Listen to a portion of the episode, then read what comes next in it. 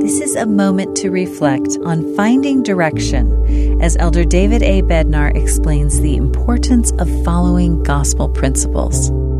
When Joseph Smith was imprisoned in Liberty Jail, he wrote letters of instruction to church members and leaders and reminded them that a very large ship is benefited very much by a very small helm in the time of a storm by being kept workways with the wind and the waves. A helm is a wheel or tiller and the associated equipment used to steer a ship or a boat. And workways with the wind and the waves denotes turning a ship so that it maintains its balance and does not capsize during a storm. Gospel principles are for me and you what a helm is to a ship. Correct principles enable us to find our way and to stand firm, steadfast, and immovable. So we do not lose our balance and fall in the raging latter day storms of darkness and confusion.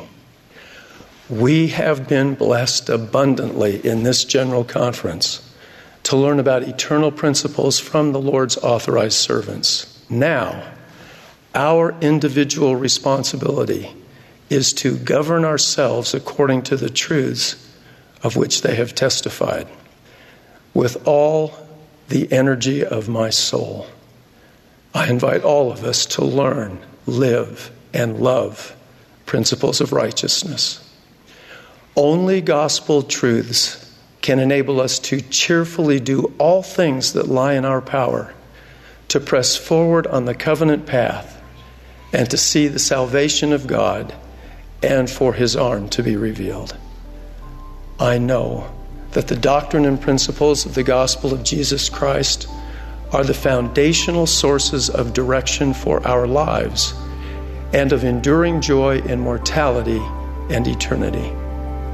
And on this glorious Easter Sunday, I joyfully witness that our living Savior is the fount from which these truths flow. That was an excerpt from Elder David A. Bednar's talk, The Principles of My Gospel. This is a moment to reflect.